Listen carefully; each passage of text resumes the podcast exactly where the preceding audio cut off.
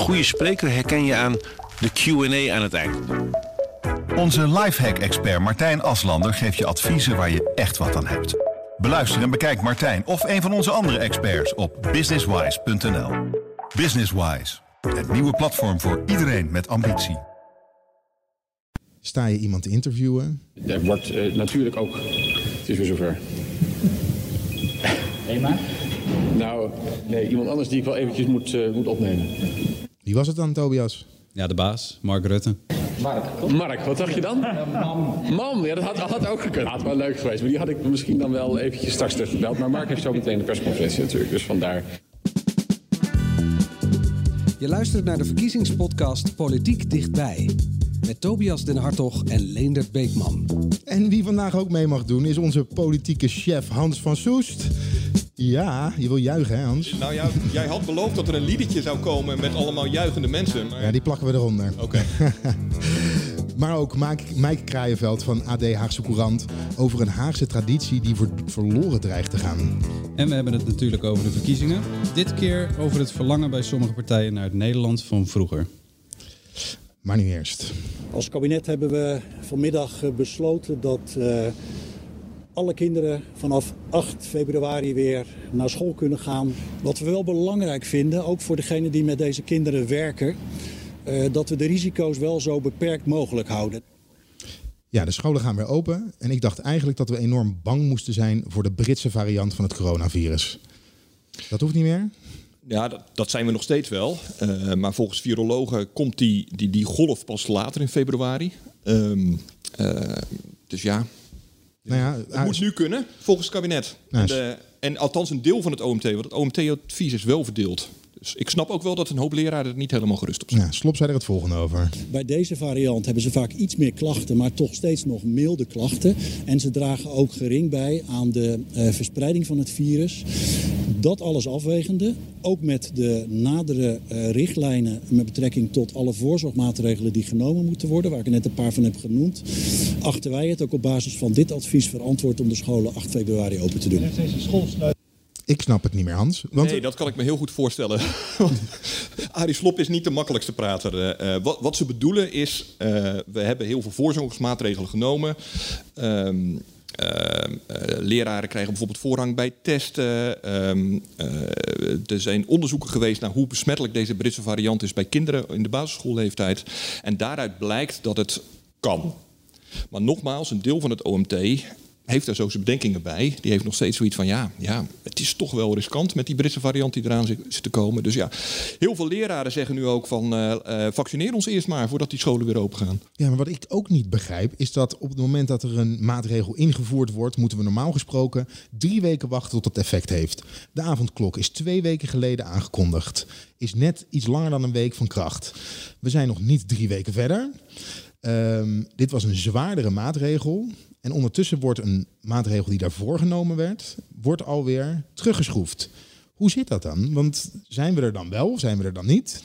Nou, daar wordt in, in Den Haag. Heb, je hebt eigenlijk twee, uh, twee soorten redeneringen spelen dan. Hè. Als je het hebt over de, over de scholen, daarvan is natuurlijk eerder in kaart gebracht wat het effect is. En er is nu volgens een deel van het OMT is er ruimte om die scholen te heropenen. Een ander deel zegt, hè, wat Hans ook zegt, van ja, nou ja, die zijn helemaal niet zo gerust op. Dus daar zit best wel een verdeeldheid. Maar die avondklok, daarvan zeggen ze nu in het laatste OMT-advies dat gisteren uitlekte en vandaag naar de Kamer is gestuurd. Daar zeggen ze, die avondklok, daarvan zien we al, dat heeft effect. Mensen zijn meer thuis. Normaal gesproken had je natuurlijk uh, een, een, effect van een maatregel, zag je twee weken later door de incubatietijd. Alleen het doel van de avondklok was vooral om het aantal contacten in de avond te beperken. Uh, en daarmee de, de R, het reproductiegetal, te drukken. Ja, maar dat snap ik. Maar het idee van de scholen dicht was om s morgens vroeg al die ouders niet bij elkaar op het schoolplein te hebben. Ja. En daardoor minder contacten is, en dat reproductiegetal ja. naar beneden te krijgen. Het is een, het is een kille berekening. Hè? Want, want ieder, iedere maatregel die je neemt, die schaaft een x aantal procenten af van het reproductiegetal. En, en de scholen, dat zijn zoveel procent, avondklok is zoveel procent ongeveer. Hè, want dan kun je natuurlijk nooit helemaal precies uh, pinpointen. Maar um, ja, het is wel een beetje een, een, een, eh, een, afweging van ja, is, is die, eh, dat aantal procenten het ons waard dat er heel veel kinderen thuis zitten? En ja, Maar natuurlijk, ja, die kinderen zitten thuis en het is heel lastig hè? Als, je, eh, als je moet werken en je hebt je, je kinderen thuis. dat is eigenlijk niet te doen. Slop zei dan van ja, het is een soort puzzel die je moet leggen. Ja, dat is een puzzel die niet te leggen is eigenlijk. Maar ik kan me ook voorstellen dat op het moment dat jij, als je gisteren op het Museumplein staat en tegen de coronamaatregelen bent, tegen die avondklok, dat als je dezelfde dag hoort dat de scholen weer open gaan, dat je dan denkt, ja, maar nu eh, kan de rest ook. eh, Ja, tegelijkertijd heeft het kabinet houdt wel woord. Hè. Kijk, het kabinet heeft altijd gezegd... we willen het aantal besmettingen per dag terug naar 1200. Eh, maar als we onder de 3600 zakken... dat is nog steeds niet ideaal, maar dan, dan nemen we de ruimte om de, de scholen in elk geval weer open te gooien. Nou ja, we zitten nu op iets meer dan 3700. We zakken waarschijnlijk, als deze grafiek zo doorzet, eh, later deze week onder de 3600. En dus kunnen de basisscholen Ja, weer open. twee weken geleden zegt het kabinet nog hè, in de persconferentie: we zijn zo bang voor die Britse variant. In februari, eh, maart eh, kunnen we besmettingscijfers zien die wel nou tien keer zo hoog zijn als dat we nu. ge- Ja, alleen, alleen die Britse variant is weer niet zo besmettelijk eh, bij kinderen in de basisschoolleeftijd. Al dus Ja, maar wel bij de ouders die op het schoolplein staan. Ja, maar die mogen niet op het schoolplein. Ja. Dat is al heel lang. eh, Je moet je Ja, kinderen afgeven bij het hek. Ja, tuurlijk moet je ze afgeven bij het hek, maar daar wordt juist nog even de praatje gemaakt. Hè? Want dan of je loopt met de buurvrouw mee. Of, eh, Ik denk dat heel veel ouders het heel fijn vinden om niet met Ja, al, die, natuurlijk. al, die, Mijn- al die moeders daar een praatje te hoeven maken. Mijn- mijn- Hans, ik mijn heb twee kinderen gehad op de basisschoolleeftijd. Het is vreselijk. ja, Hans, ja, die kinderen of de basisschoolleeftijd. eh. Nee, nee, die moeders. die moeders. Ja, nou, mijn- vrouw geeft zelf les en het is ook niet te doen voor de leerkrachten. Eh, maar er is, dus zoals jij net al aangaf, er is wel angst. Hè? We moeten naar school toe, we zijn niet gevaccineerd. Denk je dat zo'n eh, onderwijsbond er nog een punt van... eh, tenminste, dat ze gaan zeggen, we gaan er gewoon niet die, beginnen met die scholen openen volgende week? Nou ja, je ziet wel dat heel veel leraren zich al aan het roeren zijn. Die zeggen van wij willen gewoon eerst gevaccineerd worden. Maar ja, dan zitten we met een ander probleem. Met welke vaccins dan? Ja, daar gaan we het zo meteen nog even over hebben, Hans. Ja. Tobias, wat ook vorige week... Ja? Eén ding is wel natuurlijk al verloren. Hè. Het kabinet wilde logisch zijn, wilde voorspelbaar zijn. Ze wilden maatregelen nemen die mensen konden volgen. Nou ja, ehm, ja dat, dat, dat, die strijd hebben ze al verloren, denk ik. Ik dacht gisteren, is het niet gewoon de schuld van deze man? Voor mij, er moet wel iets heel raars gebeuren, eh, wil dat maandag over een week niet kunnen. Eh, en ik vind dat we echt alles op alles moeten zetten om eh, dat gerealiseerd te krijgen. En dit onderwerp, het open laten gaan van de basisscholen, staat wat mij betreft in ieder geval ook bovenaan het lijstje. Ja, dit zegt minister Hoekstra, hè? na uitloop van de ministerraad. Ja, waar net man, met Rutte deze heeft man wilde vooral dat jij dacht eh, dat het allemaal aan hem lag. Daarvoor zei hij het. Ehm, maar dit was natuurlijk een beetje een beschamende vertoning. Eh, eh, het is verkiezingstijd. Eh, het hele kabinet heeft al, zegt al weken van het eerste wat we gaan doen is die basisscholen open doen. Eh, in de ministerraad eh, eh, eh, is zijn de eerste voorlopige conclusies van het OMT al besproken dat dat waarschijnlijk wel gaan kunnen. En wat zegt hij dan? Eh, eh, dan gaat hij dat onderwerp claimen en zeggen, nou als het aan mij ligt gaan ze weer open. Maar ja, er was helemaal geen, geen discussie in de ministerraad dat dat niet zou gebeuren. Nee, het was vooral een kwestie van wie gaat dit nou vertellen. En het, het lullige was, ik, ik stond hierbij, hè, en eh Arie Slop, er is zo'n treintje nu bij het ministerie van Algemene Zaken als de ministerraad klaar is. Is maar één microfoon en maar één camera. Dus de ministers moeten op hun beurt wachten. Nou, wie was als eerste aan de beurt? Arie Slop. En wat zei Arie Slop? Ja, dat gaan we bekijken. We moeten het OMT eh, OMT-advies nog krijgen. We gaan het allemaal zien. En heel voorzichtig. Toen kwam Kaag. Die stond al iets meer in campagnestand. Die zei, nou ja, ik eh, maak me wel zorgen hoor... over al die neveneffecten van de maatregelen. En Hoekstra stond op een afstandje te wachten. En ja, ik kan man zijn hoofd kijken natuurlijk, maar de woorden die hij vervolgens gebruikte, dat, dat leek er wel op dat hij dacht, nou, die kan ik nog wel even overtoepen. Eh, en die gingen de overtreffende trap. Ja, maar het werd gelijk overal opgepakt. Ook door ons. Scholen gaan weer open vanaf de achtste. Ja. Ja. Nou, wat, wat wel zorgen zou moeten baren is dat eh, de corona-aanpak eh, blijkbaar te lijden heeft onder de verkiezingsstrijd. Want het moet natuurlijk niet zo zijn dat onder druk van, eh, eh, we gaan dus even eh, de, de kiezer naar de mond praten, want het is een hele onpopulaire maatregel, hè, dat sluiten van die scholen. Daar hebben echt heel veel mensen last van. Dat, dat partijen misschien eh, onder druk van die, van die campagne eh, eerder dit soort beslissingen gaan nemen dan, dan verantwoord is. Hij is het minister van Financiën. Het heeft helemaal niks met onderwijs te maken. Dus dit is sowieso een raar figuur. Ja, en zeker om dat dan te doen bij de uitloop van de ministerraad. Ja. Kijk, wij zijn er blij mee. Ik bedoel, je kan, je, je kan ook wel weer even kijken in eh, de discussie die daarbinnen is gevoerd in de ministerraad. En blijkbaar zijn deze argumenten zijn gewisseld. Want hij vertelt er vast geen ander verhaal als die daar binnen doet. Dus in, in, in, in, in de zin van openheid is het prettig. Maar ja, het, geeft, het schept wel een raar beeld natuurlijk. Ja, vooral omdat het eh, OMT-advies nog niet af was op dat moment. Nee. Er waren OMT'ers die reageerden hierop hè, op Twitter en zo. Die zeiden, nou, oh, dat weet ik niet. Want ik heb dat OMT, eh, OMT-advies nog niet gezien. Ik heb mijn zegje gedaan, maar ik heb het rapport nog niet gelezen. Maar toch gaat het gebeuren. Gaat die avondklok nog afge, eh, afgeschaft worden, morgenavond? Niet morgenavond waarschijnlijk, waarschijnlijk later in de week. Later in de week. Dus Ja, daar ze willen, eerst, ze willen eh, eerst even eh, nog een paar dagen aankijken of eh, de daling inderdaad eh, stand houdt. nee. Een andere open zenuw. De vaccinatie. De levering bepaalt de snelheid van prikken. Er wordt nu veel gedacht dat het de capaciteit is of het aantal prikkers dat je klaar hebt staan, het aantal locaties dat de GGD heeft. Maar dat is allemaal niet de beperkende factor. En we doen er alles aan om ook te voorkomen dat het überhaupt ooit een keer de beperkende factor zou kunnen gaan worden. Er is maar één echte beperkende factor in de snelheid en dat is gewoon het aantal leveringen. Wie heeft er wel of geen vaccinatie gekregen? Het is nu vandaag, as we speak, een hot topic. Want eh, de, de ziekenhuizen vallen op dit moment over minister De Jong heen. Tobias, Ja, wie zou- heeft er gelijk? Nou ja, je zou, je zou Hugo de Jonge zijn vanochtend. Je kijkt naar je agenda. Je hebt, van de week heb je een debat over eh, eh, eh, lek bij de GGD, over vertrouwelijke gegevens. Je hebt ziekenhuizen die zijn woedend over iets wat je zondag hebt gedaan. Ja, het, ik, de- de- de- hij zal fouten maken, maar de man is ook niet te benijden, zeg. Maar leg het nog even snel uit. Waarom Ja. zijn de ziekenhuizen zo boos? nou, de ziekenhuizen zijn boos omdat die, Nederland loopt achter in vaccinatie. Eh, we, we staan onderaan het lijstje eh, van Europese landen. En ehm, er worden prikken gezet, maar die worden niet direct meegeteld. En dat gebeurt ehm, volgens Hugo de Jonge gisteren. Zei hij. Er worden prikken gezet in ziekenhuizen en instellingen en die worden niet direct doorgegeven aan ons. Dus wij weten niet dat die is gezet, maar we denken dat die wel is gezet. Nou, dat scheelt eh, tienduizenden prikken. Hè? Dat loopt aardig op. Eh punt is alleen, de ziekenhuizen, en daar hebben ze een redelijk steekhoudend verhaal eh, bij, die zeggen nee, als wij een prik zetten, drukken we ook meteen op de knop gevaccineerd. En dat bericht gaat direct naar het ministerie, dus jullie weten dat. Bij de instellingen is dat wel degelijk anders. Want daar is het wat stroperiger en daar eh, worden die meldingen soms later doorgegeven. Dus die lopen achter. Daar heeft eh, het ministerie van VWS een punt van... ja, we hebben nu een mo- modelleur eh, aan het werk gezet... en die schat in dat we hoger zitten in het aantal vac- vaccinaties. Scheelt niet verschrikkelijk veel hoor. We, st- we staan niet, eens, niet ineens bovenaan. Maar het scheelt wel een, een slok op een borrel. Alleen ja, nu zijn de zieke, eh, ziekenhuizen boos. Die zeggen, ja, jullie hebben ons daarbij bij opgeteld... en dat slaat nergens op. Ja, het, het, het, het wordt allemaal, het wordt er allemaal niet fraaier op, eh, dat hele beeld rond eh, de vaccinatie. eh, het, is, het, is, ja, het is pijnlijk. Het, het lijkt alsof hij wil zeggen: nee, zo slecht doe ik het niet. En ja, dat komt natuurlijk op. Dat komt helemaal Als je dan zegt: ja, we schatten dit en we schatten dat. Ja, dat is geen. eh, Maar toch, Hans, premier Rutte blijft achter hem staan. Hugo de Jonge is hier niet het probleem. Het probleem is dat we eh, A, later zijn begonnen dan de rest van Europa. En daardoor hebben we nu nog een achterstand. Plus die andere dingen die ik noemde. Hè, dat we eh, alles op de plank lieten liggen voor de tweede prik. Doen we niet anders. Daar gaan we inlopen. Is de verwachting komende weken. Eh, echt, eh, mijn zorg zit even niet dat we van 1 op 2 procent komen. Ik denk dat dat gaat gebeuren. Of dat we dan inmiddels op 3 of 4 procent zitten. Maar in ieder geval het Europees gemiddelde. Mijn grote zorg is dat er dan nog 96 procent moet. En dat ik op dit moment alleen maar berichten zie dat we minder vaccins krijgen in Europa. Daar zit mijn grote zorg.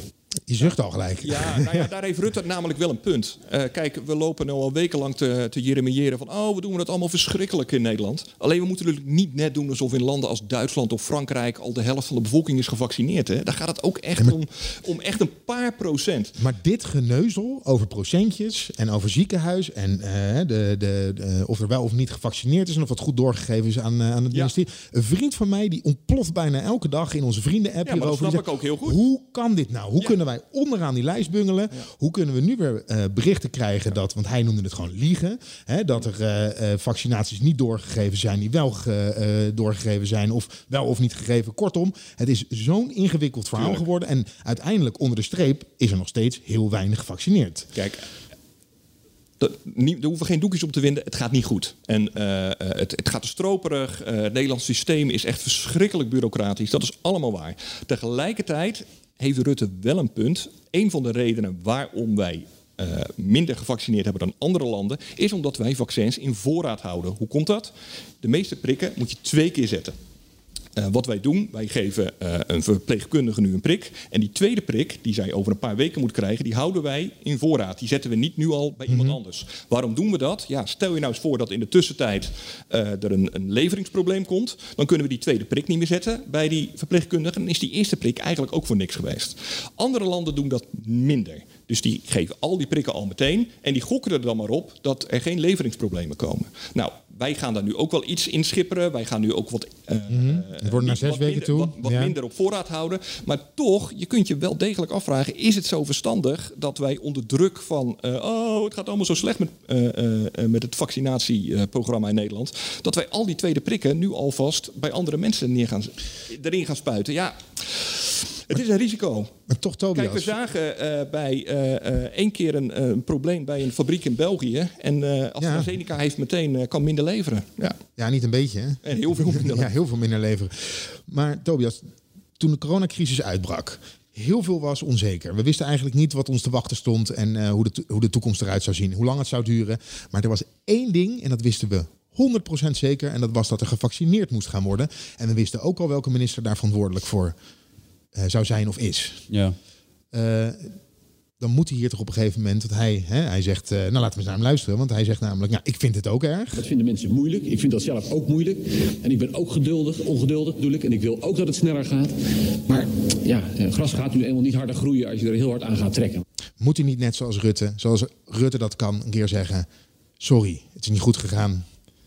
Ja, nou, de, de, de, in, de, in, de, in de Kamer is daar inderdaad af en toe wel wat... eh, kijk, eh, Rutte kan heel makkelijk sorry zeggen. Eh, de jongen doet dat met wat minder overtuiging als hij het doet. Ehm, dus daar is wel wat onvrede over. Punt, punt is ook, hoor je dan vaak... is dat het ministerie van Volksgezondheid een beleidsministerie is. En dat ze niet per se gebouwd zijn op dit soort militaire operaties op touw zetten. Nou is het punt wel, het RIVM is dat wel. Dat hebben ze ook bij andere uitbraken in het verleden heel vaak bewezen. Er is alleen ja, te laat geanticipeerd toen het, eh, het vaccin eh, wel in de vriezer, toch weer niet in de vriezer. eh, Kijk, wat niet is uit te leggen gewoon is dat wij maandenlang en niet, niet meerdere scenario's klaar hebben gelegd. We hadden helemaal gegokt op een ander vaccin wat zou als eerste zou worden geleverd. Dat werd ineens Pfizer, waar we niet op waren berekend. En En we hadden op het vaccin van Janssen gerekend, denk ik dan, hè? of niet? eh? Ja, Moderna. Ja.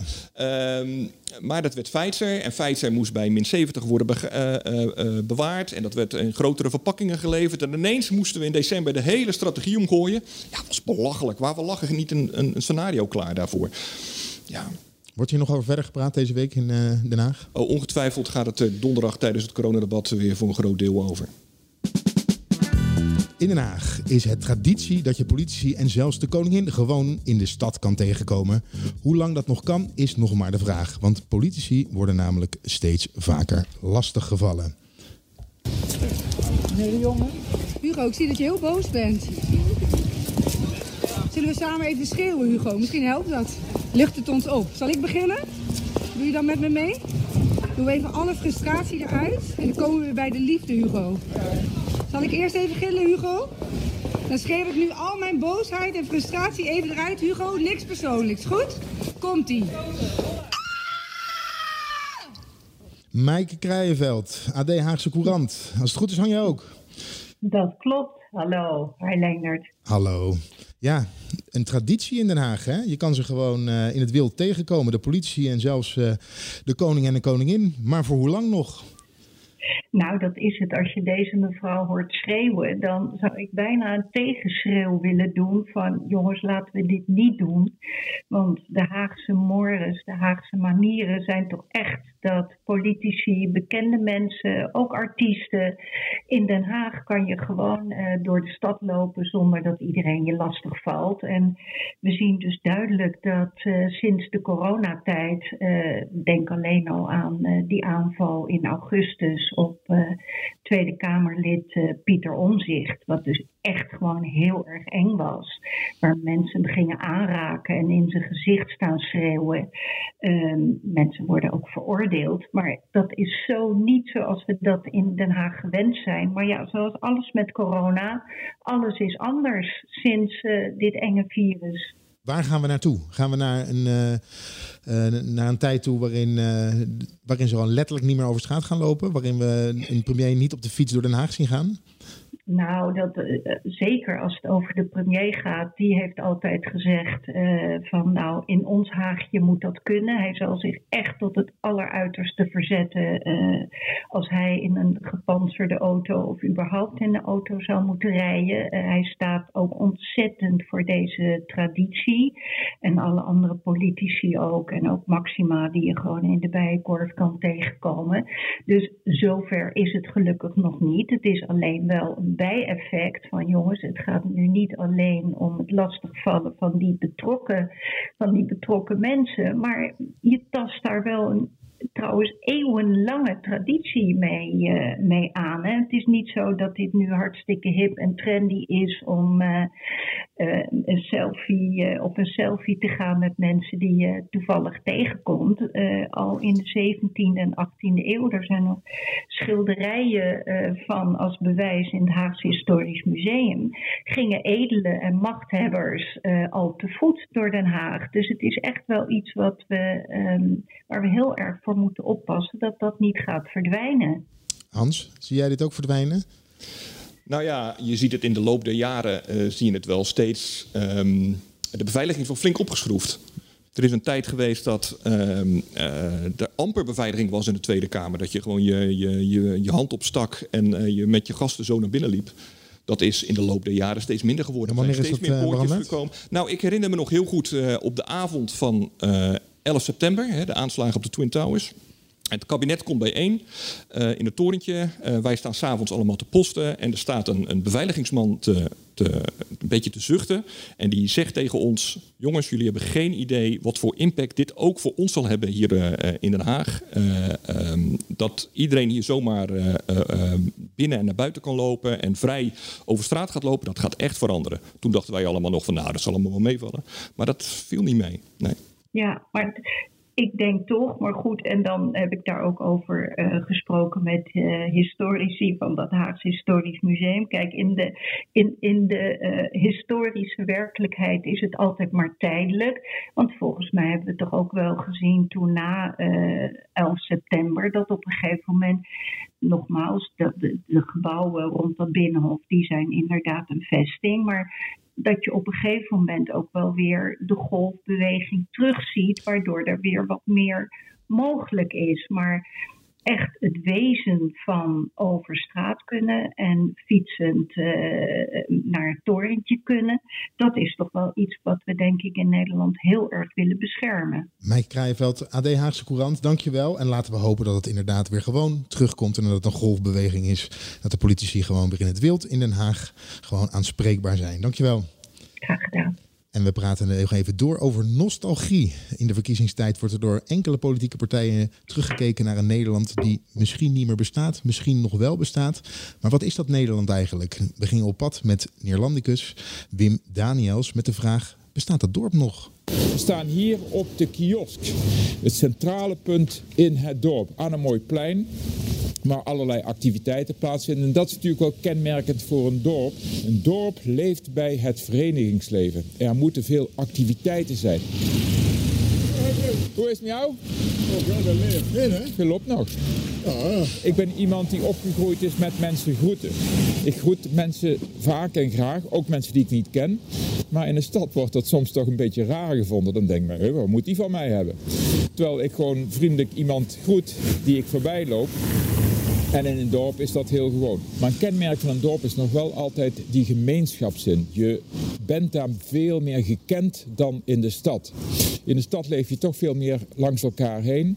In een dorp is dat niet zo. Ja, Wim Daniels vanuit Aarle-Rikstel.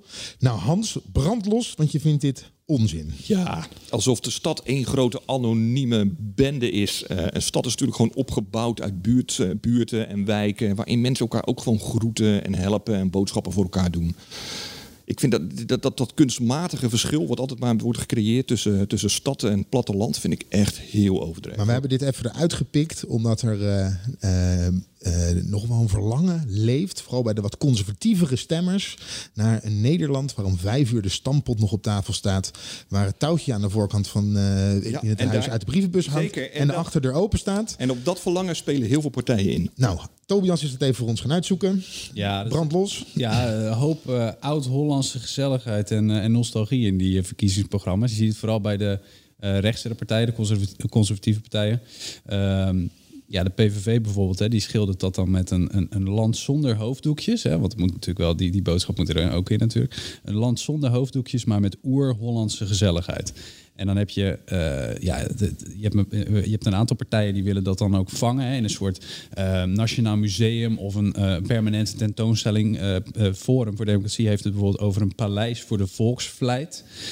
Want de, de afgelopen decennia, schrijven ze dan, is gepoogd de Nederlander van zijn geschiedenis te vervreemden en van zijn cultuur los te snijden. Nou, dat past natuurlijk helemaal in die, in die teksten van de, de, de renaissance waar, waar. Baudet het altijd over heeft. Maar het, het, het- dat, dat behoud van wat, wat Nederland is, nou ja, de, de- ergens zou je het ook een knieval kunnen zien natuurlijk. Want het moet al naar een museum, want het bestaat al niet meer. Dus we moeten het behouden op een of andere manier. Dat zie je trouwens ook bij eh, CDA en SP. Die willen dan een, een daar wordt al jaren over gesproken, een Nationaal Historisch Museum. Gebed zonder end. Ja, dat is een gebed zonder end. Komt maar niet van de grond. Maar ja, het staat weer, het staat weer eh, braaf in de verkiezingsprogramma's. Dus wie weet.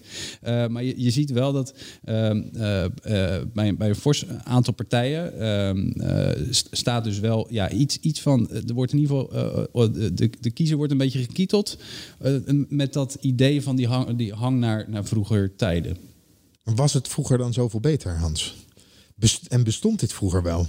Ja, jij bent de oudste, dus vandaar dat het een logische... Dat hoef je niet zo te benadrukken, Leonard. Maar nou, vroeger was het helemaal niet beter. Zullen we het eens even hebben over de zorg bijvoorbeeld? Hè? We klagen altijd zo verschrikkelijk over de zorg. Oh, en vroeger was, het allemaal- vroeger was het helemaal niet beter. Tot in de jaren tachtig waren de verzorgingshuizen, lagen mensen nog gewoon op zaal met elkaar als je niet genoeg geld had. De zorg was helemaal niet beter. Het ziekenfonds was helemaal niet beter dan eh, wat we nu hebben. Dus er wordt wel eens net gedaan alsof tegenwoordig alles verschrikkelijk is, maar als je het gewoon op de keper beschouwt. ehm, en ik bedoel, het gaat echt niet alles gaat goed nu, hè? Dus eh, ik, ik pleit er niet voor dat we alles maar moeten behouden zoals nu is, want we moeten altijd blijven streven naar het beter is. Maar het, het is echt onzin om het net te doen alsof het vroeger beter was. Maar de angst zit er natuurlijk ook vooral in dat sociaal-culturele. Van, van verwatert je cultuur als het... eh, Ja, dat is wat anders. Globalisme, eh, integratie eh, of immigratie. De- da- daar de- dat, dat is echt duidelijk wel iets waar, waar ze hier de, de vinger op leggen. Hè? Dat komt ook sommige partijen, en dat zie je met name bij links dan, hè? PvdA... ehm, eh, die, die benadrukt dat bijvoorbeeld Sinterklaasfeest. Mhm. Sinterklaasfeest is een feest voor iedereen. En dus zal Piet veranderen. Punt. En dat zie je eh, bij die linkse partijen. Die kijken dus weer naar die eh, eh, tradities waarvan, waar, waar ze wel iets aan willen veranderen. En je ziet bij die rechtse partijen zeggen ze vooral van eh, behoud het goede van vroeger. Of, ga, of keer er naar terug. Nou, maar bij de linkse partijen zou je nog kunnen zeggen dat zij ook terug wilden, willen naar een traditie van vroeger. En dat was namelijk het idee dat in de jaren 80 en jaren 90 heel erg leefde van de geslaagde multiculturele samenleving. En zij willen terug naar dat idee van die geslaagde multiculturele samenleving. En af van het rechtspopulisme, wat eh, toen zogenaamd niet bestond. Maar goed, hè, Hans zou ook weten, eh, hè, eh, voordat Fortuin opkwam, leefde dat wel degelijk in Ja, de samenleving. leefde dat alleen het werd, het werd niet gehoord of het mocht niet gehoord worden. Ja. En Maar willen deze en die linkse partijen willen net zo goed eigenlijk terug naar een verloren Nederland?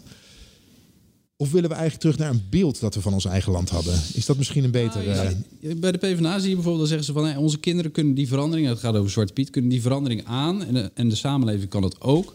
zolang we ons maar in elkaar blijven verplaatsen. En daar zit dat, daar zit dat idee van die, die multi, multiculturele samenleving natuurlijk wel in. Dus dat appelleert er wel aan. Eh, dat klopt. Maar voor een groot deel is het natuurlijk ook een soort... eh, ja, het nastreven van een soort... Ja, dat, dat dorp wat, eh, wat Wim Daniel schetst... Ja, je kunt je afvragen of dat... eh, of, dat, of dat echt eh, eh, zo heeft bestaan. Je kunt je afvragen of dat in de stad dan minder is. Eh, maar die, die samenhang tussen mensen, daar spelen ze wel op in. Ja, is trouwens een mooie reportage. Hebben we voor video erbij gemaakt met Wim Daniels. Die is bij ons op de website. eh, is die uiteraard te zien? Nou ja, ik- één dingetje dan nog. Het is natuurlijk niet zo dat die multiculturele samenleving zonder problemen gaat. Eh, want je zult in Rotterdam-Zuid wonen en eh, je ziet alleen nog maar Poolse supermarkten in je wijk. Of eh, je, je woont in eh, de Schilderswijk en eh, ehm, eh, je bent een van de weinige nog autochtone Nederlanders. Natuurlijk is dat vervelend. Daar wordt wel eens heel makkelijk aan voorbij gegaan eh, ehm, eh, door linkse partijen. Ja. Maar het appel hè, doen op, op nationaliteit en op gevoelens van, hè, eh, eh, van trots zijn op je nationaliteit. Of inspelen op een eh, nationale identiteit die je wil behouden, zowel links of rechts. Is dat nou goed om op, met dat soort sentimenten politiek te bedrijven? Ja, maar multiculturele samenleving is natuurlijk ook een sentiment. Net zo goed een sentiment. Ja. Maar waar hebben we het dan in dit geval over? Als je al die verkiezingsprogramma's op, hierop nakijkt. Is dit puur op onderbuik? Nee, of nee, kan je dat- hier beleid op maken? Ik denk dat dat te makkelijk is. Ik denk, ik denk dat het te makkelijk is om te zeggen van... eh, oh, kijk eens... eh, het, is, het klinkt natuurlijk een beetje... eh, ja, bijna een beetje potsierlijk. Dat oer-Hollandse gezelligheid, weet je wel. Dan, ja, daar zit je, zeker als Nederlander, zit je daar meteen vraagtekens bij. Omdat dat je dat relativeert. Maar ergens is die sociale samenhang... Waar, waar dit aan appelleert, is, is echt wel iets wat mensen nastreven. En of dat nou met je eh, eh, eh, buurman is met een mi- migrantenachtergrond, of dat het gewoon je autochtone buurvrouw is die al 65 jaar naast je woont, die, die, die, mate van samenhang in de samenleving, ja, volgens mij is dat. eh, daar, daar hoef je helemaal niet lacherig over te doen. Dat is de- denk, denk ik iets wat, wat van links tot rechts wel wordt nagestreefd en terecht. Tot slot, voor corona zou dit een verkiezingsthema zijn, een groot verkiezingsthema. Hè? Is dat het nu nog steeds? Nog steeds, maar eh, het valt in het niet bij eh, de zorgen die mensen hebben eh, door de coronacrisis. Ja, nog even een opsteken voor jou dan, Hans. Want eh, ik ken jouw voorliefde voor geschiedenis. Maar de SGP heeft in het programma staan dat het eeuwenoude orgelcultuur moet worden behouden. 2200 orgels. De straatorgels of de kerkorgels? Nee, historische kerkgebouwen. 2200 orgelmonumenten. Dus een, een stem op de SGP is een stem op een orgel. Je kan erin redden. Mooie muziek. Nou, en vind je dit nou een leuke podcast? Abonneer je even bij eh, Apple Podcast of bij Spotify. En als je hem vaak wil horen, kom dan gewoon naar onze site ad.nl. Zet je dubbel cassettedek maar klaar, want ze zijn er weer. Ehm, kan ik iemand nog even bijschenken? Dit is Jet, moeder overste, veel te goed voor deze wereld en kookt het liefst voor de hele buurt. Ja, dat is Sander. Dat is een beetje de Hannibal van onze club. Beetje degelijke huisvader hoor. Manuel, soms een tikkeltje jaloers. Vooral op sportieve veertigers en op mensen die niet in het uber saaie Hilversum wonen. Moet jij zeggen, Wietske, ons groentje die nog het liefst elk weekend in de lampen hangt. Maar met twee jonge kids het alleen licht ziet worden met Duplo en Nijntje. Gezellig jongens, zullen we beginnen? Elke zaterdag een nieuwe aflevering van de podcastserie De Veertigers. Te beluisteren via ad.nl slash De Veertigers, alle podcast-apps en sites van PZC, Brabants en Eindhovens Dagblad, BN De Stem, Tubantia, De Gelderlander en De Stentor.